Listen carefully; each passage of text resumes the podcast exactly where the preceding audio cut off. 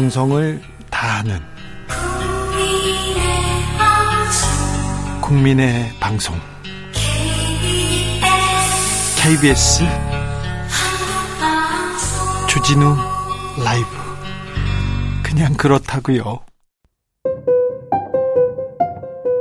정치 피로, 사건 사고로 인한 피로, 고달픈 일상에서 오는 피로. 오늘 시사하셨습니까? 경험해 보세요. 들은 날과 안 들은 날의 차이. 여러분의 피로를 날려줄 저녁 한 끼 시사. 추진우 라이브.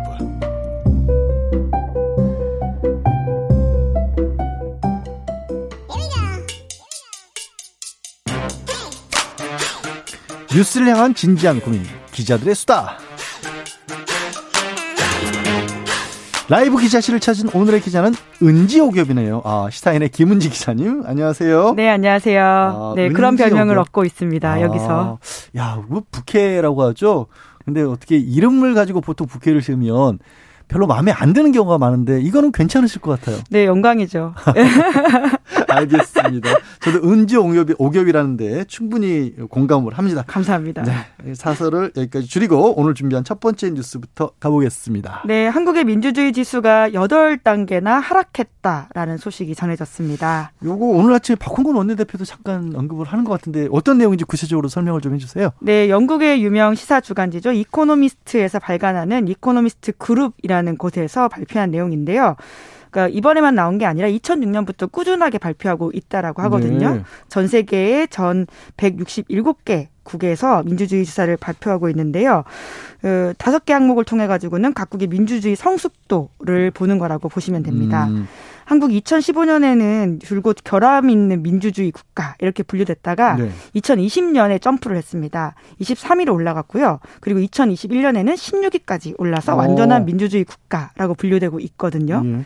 그런데 1년 만에 8단계 떨어졌다라고 합니다. 아니, 이게 이렇게 1년 만에 확확 왔다 갔다 할 수가 있는 건가요? 왜, 왜 그런 거예요? 네, 물론 뭐 올라가기도 했었으니까 예, 예. 떨어지기도 예. 할 텐데요. 음. 해당 기관의 평가에 따르면 이렇습니다. 수년간의 대립적인 정당 정치가 한국의 민주주의에 타격을 줬다. 라고 하면서요. 음. 우리 정치권을 좀 질타하고 정치권이 아픈 이야기들을 많이 했다라고 보시면 될 텐데요.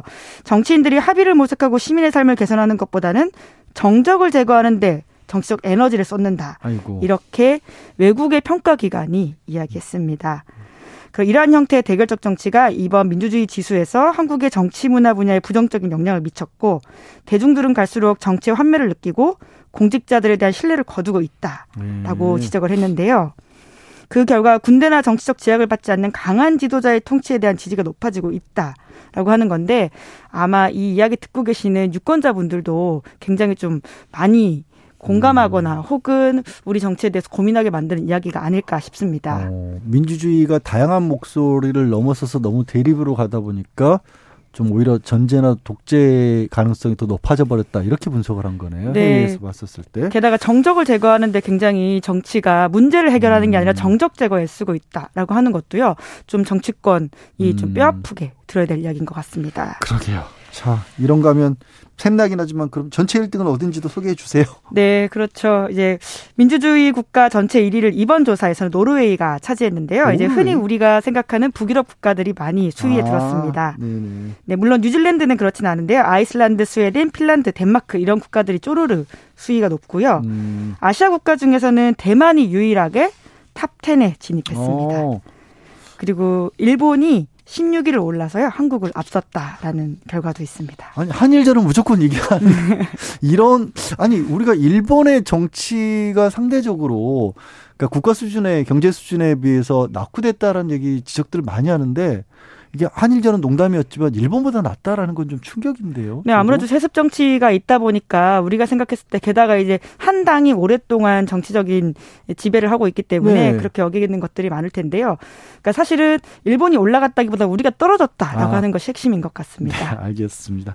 다음 뉴스 소개해 주세요. 네, 경찰국 반대를 했던 경찰에 대한 자천성 인사 논란이 계속되고 있습니다. 음, 경찰에서 1인 시위까지 하고 있다면서요? 네, 경남 마산에서는 이제 1인 시위가 있었고요. 뿐만 아니라 대전에서는 7개 어, 경찰관서의 직장 협의회가 공개적으로 비판 입장문을 내기도 했다라고 합니다. 내용 먼저 보시면 지난 2일 단행됐던 총경급 인사 때문인데 그 여파가 지금까지 계속 이어지고 있다라고 보시면 됩니다. 음. 아마 기억들 하실 텐데요. 행정안전부의 경찰국 설치에 관련 해 가지고 경찰에서 굉장히 좀 집단적으로 이것에 대해서 문제 제기하지 않았습니까? 네네네. 그때 이제 공개적으로 반대했던 간부들이 대거 자천됐다라고 보시면 될 텐데요. 음. 그러니까 한직으로 발령났다라고 하는 것에 대해서 경찰 내부 게시판에 보복성 자천 인사다 이런 비판글도 상당히 올라오고 있는 상황이라고 합니다. 동아일보 보도에 따르면요. 지난해 7월 달에 참석했던 총경급 인사가 50여 명인데요. 네. 이 중에서 이제 소위 한직 이라고 하는 112 상황실이나 경찰 교육기관 등에 간 사람들이 꽤 있다라고 하는데 특히나 이제 6개월 만에 이렇게 자리를 옮기는 상황들이 있어서 이것들은 아. 특히나 자천성 혹은 경고성 인사다 이렇게 지적이 나오고 있는 상황입니다. 6개월 만에 옮기는 거는 원래 원칙적으로 안 맞는 거죠? 네 그렇습니다. 경찰청 훈령 아래 관련된 명문화된 규칙이 있다라고 하거든요. 음. 저도 국가법령정보센터 가서 찾아봤었는데 실제로 그렇게 쓰여 있습니다. 경찰서장으로 1년 6개월 경과되거나 참모로서 1년 경과, 치안정책교육과정 이수 등 이런 것으로 전보 인사를 한다라고 했는데 이에 맞지 않게 갔기 때문에요. 문제가 있다라고 충분히 지적할 수 있는 음. 상황이지만 하지만 어디든 다만이라는 예외 조항이 있지 뭐, 않습니까? 그거야 그렇죠. 네, 그래서 경찰청장은 이제 이런 다만이라고 하는 것에 맞춰서 음. 인사했다 이렇게 주장을 하고 있긴 합니다. 아니 근데 다만이라는 게 치안 여건 그리고 정기 인사 주기를 고려한다는 게 다만이잖아요. 이분들이 경찰국에 반대한다라고 총경들이 회의를 한 게 치안을 불안하게 만들었다고 볼 수 있는 건 아니잖아요. 이게 네. 맞는 건가? 뭐 네, 좀... 그렇기 때문에 지금 계속해서 비판들이 나오고 있는데요. 음. 하지만 윤희근 청장은 이에 대해서 이제 보복성 인사 아니다라고 반박을 하고 있고요. 하지만 이제 류상영 총경 같은 경우에는 공개적인 기자회견도 했습니다. 아마 기억하실 텐데 이때 그 전국 총경회의 주도했다가 정직 3개월 중징계 아, 받은 바가 네네네. 있거든요. 그런데 이번에 이런 인사가 보복성이다라고 다시 기자회견하자 윤희근 청장이 또다시 추가 징계할 수도 있다라고 어. 밝혔다고 합니다.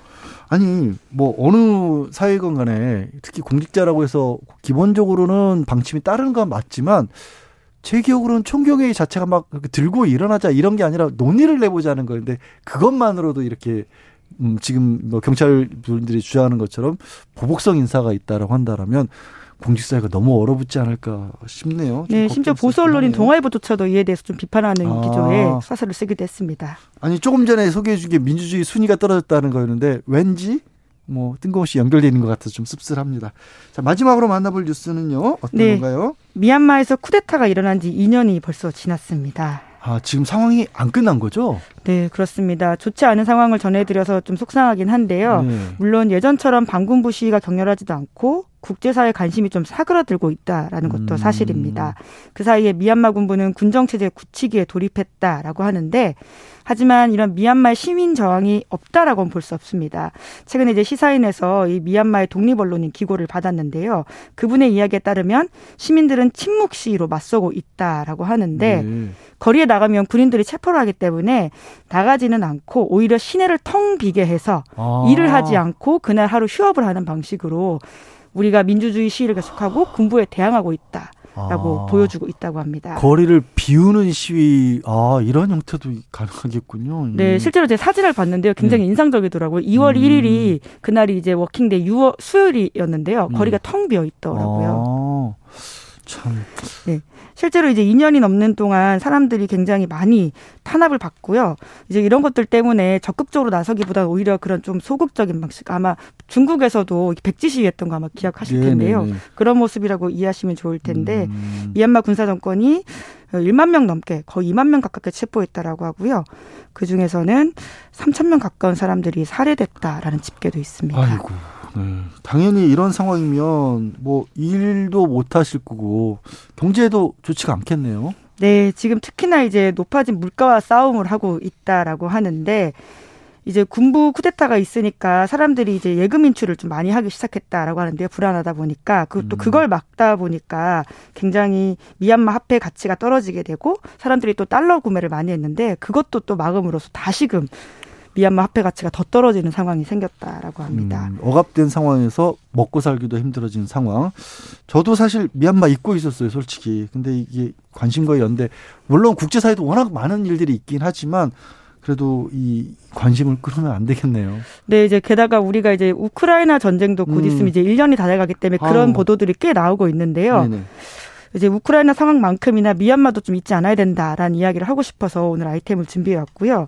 특히나 이제 미얀마 같은 경우에는 아세안 같은 경우에도 이제 내정 불간섭주의 이런 것들 이야기하면서 좀 이런 이야기를 하지 않는 상황이고요. 아. 그러다 보니까 미얀마 총사령관이 이제 오는 8월까지도 국가 비상사태를 연장해서 통치를 이어가겠다라고 하고 있는 상황이라고 합니다. 네, 가끔이라도 이런 소식도 좀 전해주시기 바랍니다. 저희도 잊지 않아야 되겠습니다. 자, 기자들의 수다 지금까지 시사인의 김은지 기자와 함께했습니다. 오늘 고맙습니다. 감사합니다. 네, 실시간 교통정보 알아볼까요? 교통정보센터 김한나 씨.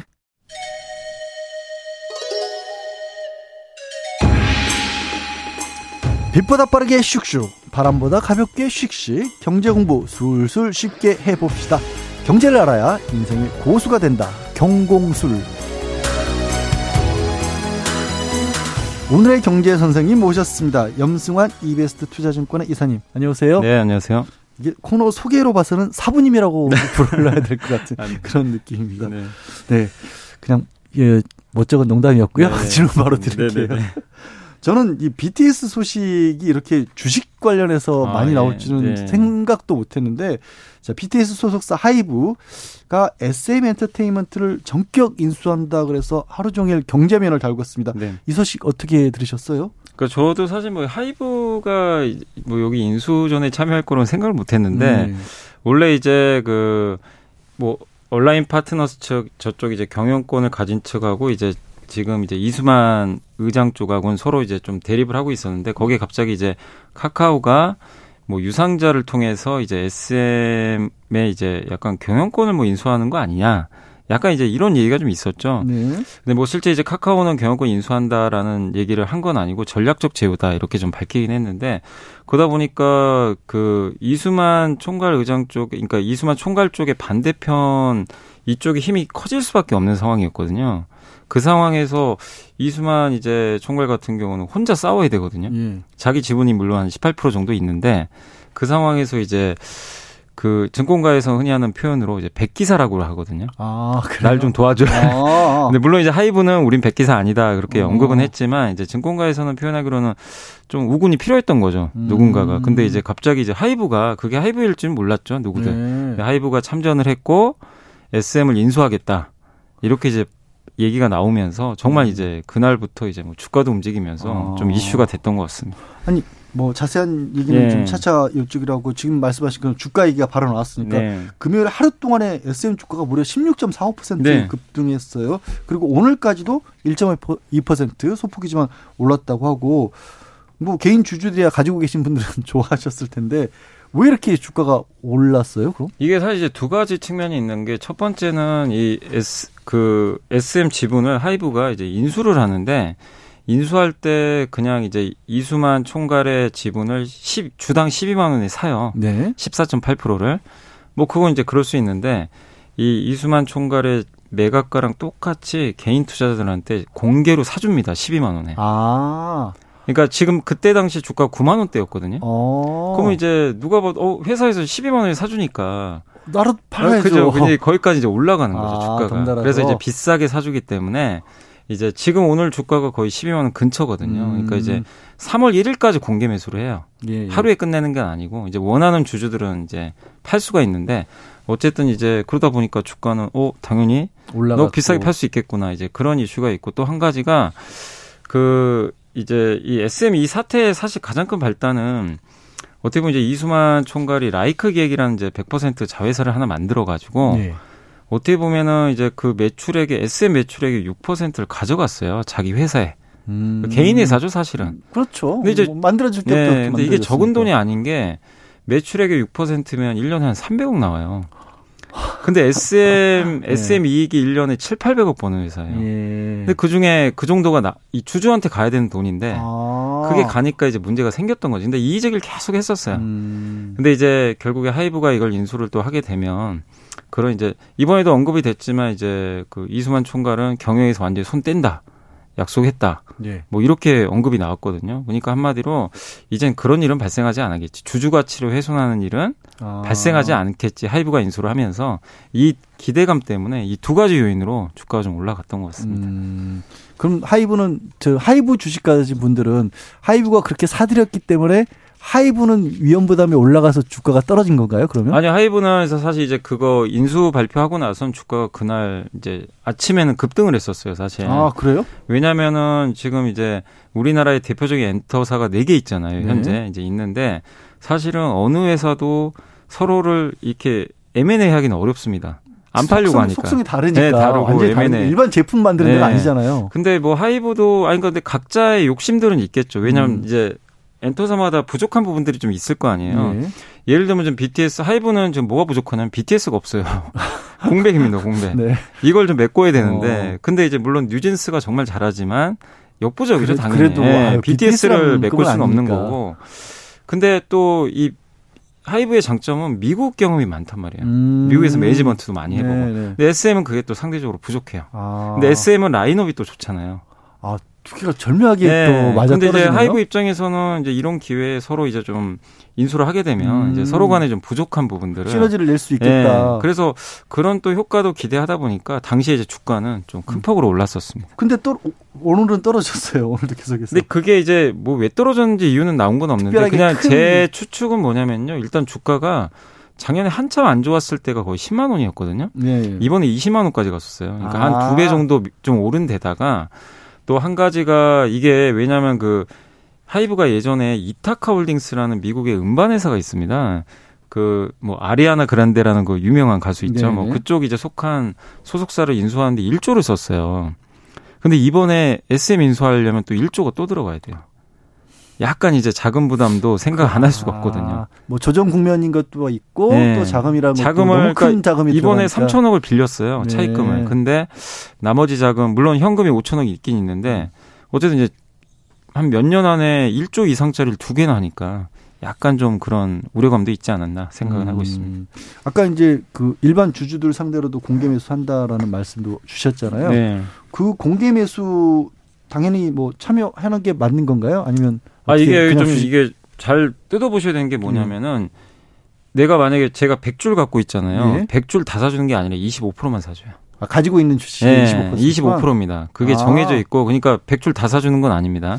그리고 또 한 가지가 뭐가 있냐면 공개 매수는 장외 거래예요. 네. 장내 거래가 아니에요. 그래서 양도세를 내셔야 돼요. 아. 만약에 그러니까 우리가 그냥 아, 그, 아. 이 안에서 사고 팔면 네. 그냥 거래세만 내잖아요. 네. 근데 거래세 내고 그냥 끝인데 음. 이거는 이제 장외 거래로 형성이 되기 때문에 22%인 거예요. 제가 알기로는 양도세가 22%인데 음. 요게 이제 수익이 났으면 공개 매수해서 그쪽에 넘겼으면 세금을 이제 따로 또 내셔야 되는. 어. 그래서 그것까지는 꼭 생각을 하시고 근데 뭐 어차피 25%만 네. 팔수 있다고 하면 알아서 포트폴리오를 만들어주는 셈이네요. 지금 네. 상대 측에서. 네. 네. 뭐 그것까지는 뭐 네, 네. 걱정 안 해도 저는 어차피 없으니까. 네. 그럼 SM에서 지금 아까 말씀하신 주주행동이라고 하는 게 지금 그 SM 측의 문제 이수만 저 총괄의 네, 문제 그 문제 있어요. 때문인 거죠. 예, 그러니까 음. 원래 이게 어떻게 시작을 한 거냐면 제가 이제 뭐 간단히 말씀드리면 2019년으로 올라가요, 사실은. 2019년에 SM의 3대 주주 중에 하나가 KB 자산운용이 있었습니다. 네. 당시에 이랑 이거랑 똑같은 라이크 기획이 왜 돈 빼가냐? 음. 왜 글로 주냐? 네. 이거 문제 있다. 주주서 하나 보냈는데 SM이 그땐 거절을 했어요. 오. 이제 뭐 크게 뭐 대응도 안 했고 그러다 보니까 이제 그때는 좀 흐지부지 넘어갔거든요. 어떻게? 근데 온라인 파트너스랑 이제 이 펀드가 이 이의 제기를 한 거죠. 근데 왜 힘이 생겨버렸냐면요. 3% 룰이라고 감사를 선임할 때 네. 대주주가 만약에 지분율이 50%면 우리가 보통 50%는 50% 행사할 거 아니에요. 그렇죠. 감사 선임 시에는 3%밖에 행사가 안 돼요. 아, 50, 50을 가지고 있어도 네, 나는 감사를 3% 네. 권한받겠다. 근데 작년 3월 주총에서 온라인 파트너스가 당연히 밀리죠. 이 표대결에서 네. 밀리는데 감사 한 명이 선임이 됐어요. 자기네 쪽이. 어? 왜냐면 3% 룰로. 아, 3% 대주주가 네, 이게 많이 못 하니까. 아. 그래 가지고 이제 이 자기 이 온라인 파트너 측에 감사가 들어가니까 SM을 이제 들여다볼 수가 있는 거죠. 음. 그래서 계속 이제 잘못된 부분들을 이제 감사가 됐으니까요. 공격을 한 거죠. 아. 그래서 이제 경영진까지도 이제 온라인 파트너 쪽에 이제 약간 합세를 하게 된 거죠. 아. 예. 지금 말씀하신 게 이제 SM 이사회 구조 개편 예. 쪽에 말씀을 주신 거잖아요. 지금 지난 3일에는 이걸 바탕으로 SM 3.0 시대 개막 네. 발표 이런 것까지 이루어진 거죠. 네네. 음 그러면 이제 어 이번에 하이브가 지분 인수하면서 이거는 다 이루어진 건가요? 온라인 측에서 요구하는 것들은 대부분? 온라인 측에서 이제 요구한 거는 사실상 이제 이수만 총괄이 라이크 기획 그 계약을 해지해라. 아예? 예. 음. 그래서 사실 해지하기로 했어요. 그거는 음. 이미 이제 작년 말 정도에. 어차피 지분 넘기고 나면 의미 없어지는 거죠. 예. 근데 이제 그걸 해지하기로 했는데 이번에 근데 이제 이수만 총괄 쪽에서는 이렇게 갑자기 이제 뭐가 상황이 바뀐 게 카카오 쪽에서 자기네 지분을 이제 유상증자 형식을 통해서 가져갈 거라고 생각을 못 했거든요. 어. 카카오가 참전을 한 거예요, 갑자기. 온라인 파트너스 쪽으로 간 거죠. 카카오가. 어. 카카오가 이제 계열사 중에 카카오 엔터가 있습니다. 네. 그 회사가 직접 한 건 아니고 카카오가 한 건데 대부분은 카카오 엔터 쪽으로 좀 보고 있어요. 결국 할 거다. 카카오가 SM에 이렇게 진출을 했다 뭐라 그럴까 엔터테인먼트 시장에 직접 진출을 더 크게 늘리는 그러니까 이제 왜냐면요 이게 원래 이수만 총괄이 몇 년 전부터 네. 계속 이제 자기는 승계를 안 하겠다. 보통 상속을 하잖아요. 음. 근데 이제 자녀 상속보다는 내 지분을 그냥 매각하겠다. 아. 언급을 했었다고 합니다. 그래서 유력한 후보가 CJ가 있었고 CJ E&M이 엔터 사업을 하거든요. 그리고 카카오가 항상 거론이 됐어요. 왜냐하면 카카오도 엔터 사업을 해요. 근데 카카오의 빈자리가 어디 있냐면 카카오는 케이팝 시스템이 좀 없어요. 거기에 뭐 배우분들도 계시고 가수도 있는데 예. 우리가 흔히 얘기하는 그 그룹 있잖아요. 뭐 보이그룹, 걸그룹, 어. 이게 칼군무하고 이런 케이팝 예, 그런 거는 이제 좀 부족하다 아. 보니까 근데 SM을 인수하면 그 빈자리가 메꿔지거든요. 아, 그래서 카카오가 게, 직접적으로 그, 그 그룹들까지 아예 그냥 예, 이제 해볼 생각이었겠죠. 이제 아. SM을 인수한다는 그 의도거든요. 근데 이제 그러 왜냐면 이제 그래서 서로 약간 협상을 했는데 안 됐던 걸로 제가 알고 있어요. 음. 서로 가격이 안 맞아서 그 상황에서 이제 갑자기 온라인 파트너스가 제안을 한 건지 카카오가 제안한 건지 제가 모르겠는데 네. 어쨌든 갑자기 카카오가 이 온라인 파트너스 쪽 기존 경영진 쪽에 음. 손을 들어주면서 이, 이쪽에 이제 유상증자라는 형태로 주식을 발행하면 우리가 받겠다. 네. 그 형태로 이번에 이제 참여하게 된 거죠. 음, 지금 말씀하신 거 네. 유상증자 전환사채 발행 네. 요거 이제 또 이게 사부님이시잖아요. 아, 예. 설명 좀 해주세요. 그러니까 유상자 뭐냐면 이제 네. 기업이 기업이 자금 조달하는 건 여러 가지 방식이 있어요. 가장 이제 흔한 게 그 은행에서 빌리거나 아니면 채권 발행하면 되죠. 예. 채권이라는 건 빚이죠. 근데 빚인데 뭐 몇 년 만기니까 내가 뭐 이자만 갚고 나중에 만기 때 채권자한테 돈 돌려주면 되는 거잖아요. 그게 하나 있고 유상자 뭐냐 주식 이 시장 안에서 하는 거예요. 빚을 빌리는 게 아니라 내, 내가 예를 들면 이제 카카오 그 SM이 돈이 좀 없다고 쳐볼게요. 네. 한 천억이 부족해요. 은행에서 빌리기가 힘들어요. 음. 그러면은 주주들 대상으로요. 주주들한테 이제 읍소를 하는 거죠. 천억만 주세요. 저희가 근데 대신에 갚는 건 아니에요. 유상자는 주주한테 돈을 돌려주는 건 아니고 네. 투자금을 받아요. 오. 대신에 이제 주주들한테 지금보다 좀 싼 가격에 주식을 나눠줍니다. 아 주식을 늘린다. 네, 네, 주식수를 늘린 대신에 회사는 돈을 가져가죠. 자본금 자체를 늘리는, 네, 늘리는 거죠. 네, 그런 거고 전환사채는 뭐냐면은 아까 말씀드린 채권인데, 네. 그러니까 채권은 뭐죠 그 계약 채권자와 채무자 간의 그냥 계약 관계에 의해서 뭐 나중에 뭔 예. 대출하는 거잖아요. 네. 근데 전환은 뭐냐면 중간에 이 1년 발행 일로부터 1년 후에 네. 주식 전환이 가능해요. 음. 그러니까 아까 유상자랑 비슷한 거죠. 채권인데 돈을 받을 거냐 주식을 받을 거냐. 네. 그러니까 뭐, 뭐 선택할래? 근데 음. 대부분 주식으로 전환 경우가 많아요. 음. 왜냐하면 이자가 되게 낮아요. 아. 전환 사채는 주식 전환 권리가 붙어서 이자를 좀 낮게 발행하게 됩니다. 그거 이용해서 근데 가끔 이렇게 범죄도 그런 쪽으로 이런. 근데 이제 그래서 이번에 카카오가 그 두 가지 방식으로 아. 했는데 사실 이번에 이제 했던 방식은 사실 근데 이 카카오는 SM이 주주가 아니잖아요. 네. 기존 주주가 아니 삼자거든요. 삼자예요, 어, 삼자. 그렇네요. 예. 그래서 삼자 배정 유증이라고 하는 거예요. 유상증자가 일반적인 유증은 주주 대상으로 하는데 예. 이번 유증은 삼자 배정입니다. 그래서 아, 그것도 가능한 거예요? 가능은 한데 오. 상법에 정해져 있는 게 뭐냐면요. 회사의 재무 문제가 좀 생겼거나 경영상의 뭔가 문제. 그러니까 회사가 돈이 없어요. 음. 그럼 돈을 빌려야 되니까 삼자 배정 유증할 수도 있어요. 아니면 어떤 다른 회사랑 기술적 협약. 예를 들면 삼성전자가 이런 걸 많이 하는데 반도체를 삼성이 만들지만 장비 소재를 하진 않잖아요. 네. 삼성전자. 그러면은 어, 저 회사랑 우리 좀 협력 좀 해야 되겠다. 아. 그럼 그 회사 지분 투자를 해요. 그때 아. 삼자 배정 유증으로 들어가요 삼성전자가. 아. 이제 그런 경우는 허용을 해요 상법도. 네. 근데 이번 케이스가 지금 이수만 총괄이 법원에 가처분을 냈어요. 이거 불법이다. 그러게요. 신주미 전환사채 발행 금지 가처분 신청을 예. 했는데 말씀하신 것처럼 말씀하신 거에 비춰보면 이게 어디에 해당하냐라고 지금 예, 주장을 할것 근데 같아요. 이제 카카오는 우린 전략적 제휴 목적이다. 아. 경영권 아니다.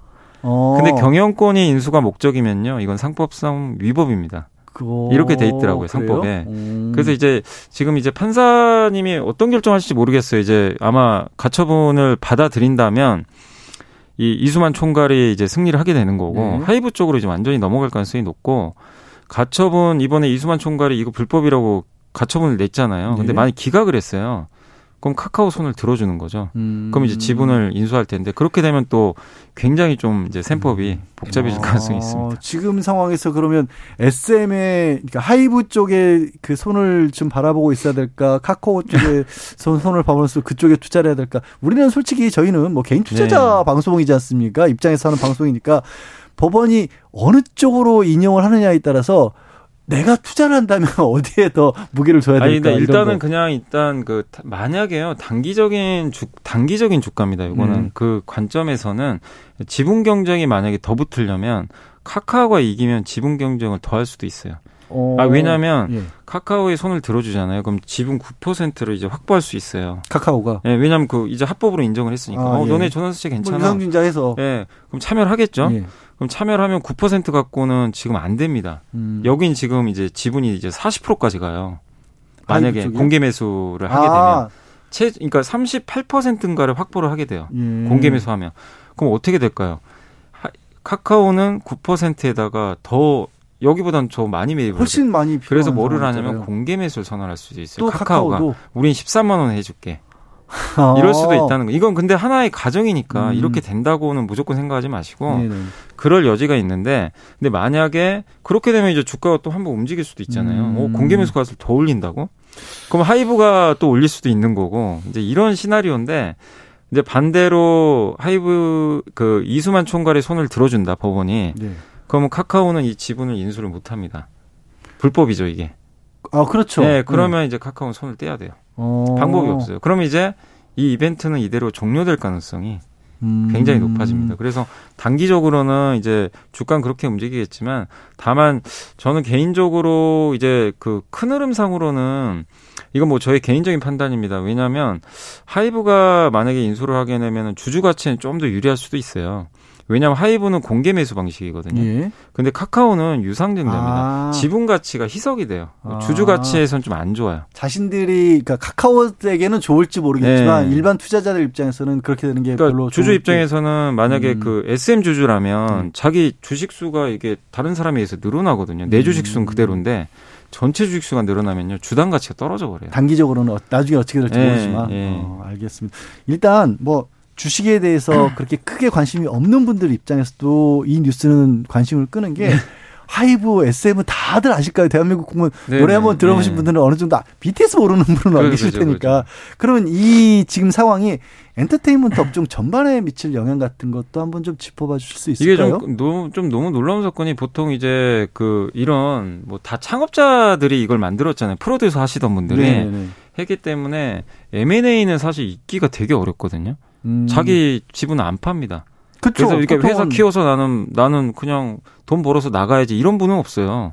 그 자기 분신 같은 건데 그걸 그렇게 하겠습니까? 아, 다른 회사는 탈출할 탈출 계획을 처음부터 세우시는 분들도 많은데 네. 이런 회사들은 그럴 일이 없는 그럴 일이 없죠. 어. 그러니까 M&A 하기가 되게 어려운 업종이에요, 사실은. 네. 근데 이제 이수만 총괄 같은 이제 연세도 있고 하다 보니까 또 승 이제 자기 자식들한테 승계할 이- 생각도, 없고 없으시고. 그러니까 이거 지분 매각 이슈가 나왔는데 이제 음. 몇년 전부터 나왔던 얘기인데 SM을 누가 가져갈 거냐 이게 하도가 됐는데 어쨌든 지금 결과론적으로는 누구도 예상 못한 갑자기 하이브로 가버렸거든요 분위기가 근데 하이브랑 SM은 경쟁 관계예요 사실은 지금까지는 예. 앞으로도 그러겠네요. 예. 음악 음악이나 엔터테인먼트 사람만 예, 놓고 봤었을 때 굉장한 경쟁 관계인데 라이벌 관계인데 이게 이렇게 돼버리면 음. 결국 거대한 이제 하나의 회사가 생기게 되고 어. 그러면은 이제 엔터 판도가 좀 바뀔 수도 있겠죠. 또 이 하이브 쪽에는 사실 네이버가 굉장히 협력사거든요. 어. 예. 그럼 또 이제 네이버의 컨텐츠를 이용해서 사업할 여지도 굉장히 늘어나고. 그러니까 영상이나 음성 컨텐츠들이 예. 훨씬 다양해질 수 있고. SM은 또 메타버스에 돈을 또 많이 투자했어요. 이수만, 이수만 총괄 이 메타버스 쪽에 진짜 네. 몇년 전부터도 관심을 가져왔으니까 하이브하고 네이버의 기술력을 또 이용해 가지고 음. 이걸 또 발전시킬 수도 있고 그러니까 할 건 많은데 어쨌든 이제 하나의 거대한 회사가 탄생을 하니까 결국 YG하고 이제 JYP가 어떤 어. 식으로 대응할지는 뭐 그것까지 이제 저도 잘 모르겠지만 뭐좀 지켜보시고 모르지만 어쩌면 거대 기업이 하나 탄생을 네, 엔터테인먼트의 네, 거대 초거대 기업이 될 수도 맞습니다. 있겠네요. 그리고 이제 중소 제작사들이 많잖아요. 네. 기획사들, 연예 기획사들이 지금 몸값이 올라갈 수도 있죠. 음? 이렇게 갑자기 M&A가 발생하면 예. 오 똘똘한 중소형 좀 엔터사들도 아, 우리도 이참에 예. 한번 키워서 같이 예. 좀 이렇게 그럼 M&A 해보자 어. 이런 좀 붐이 일 수도 있죠. 이건 어디까지 개인적인 생각이지만 그러니까 엔터 산업 전체적으로는 좀 뭔가 이제 좀 분위기가 음. 좀 이렇게 좀 약간 그 뜨거워지는 그런 좀 모습들은 있는 것 같습니다. 카카오로 정리가 되더라도 카카오는 카카오 나름대로 또 이걸 키워서 네이버랑 맞설려고 할 테니까 그 네. 그 분위기에서도 좀 엔터테인먼트 사업 쪽에서는 약간 이제 뭔가 분위기는 예. 음. 예. 예, 알겠습니다. 뭐 주식과 관련이 없이 크게 관심이 없으신 분들 입장에서 볼 때도 이거는 우리 그 예능 뭐 네. 우리의 어떤 삶을 풍요하게 하는 그런 장르에서 또 크게 경제적으로 변화가 좀 있을 것 같습니다. 오늘 경제 얘기도 재밌지만 자체적으로도 특이한 어떤 상황이라서 네. 주시하는 좀처럼 보기 어려운 상황이라서 네, 경공술이 특히 어떻게 보면 효력을 발휘하는 날이 아니었나 싶습니다. 네, 지금까지 염승환 이베스트 투자증권의 이사님과 함께했습니다. 고맙습니다. 네, 감사합니다. 네, 네 주진우 라이브 저는 마칠 시간이고요. 어, 저는 SM의 대표 그룹이죠. NCT 127의 신곡 Ay-Yo를 들으면서 인사드리겠습니다. 내일은 최광희 평론가가 주진우 라이브 진행할 예정이라고 하네요. 저는 지금까지 양지열이었습니다. 고맙습니다.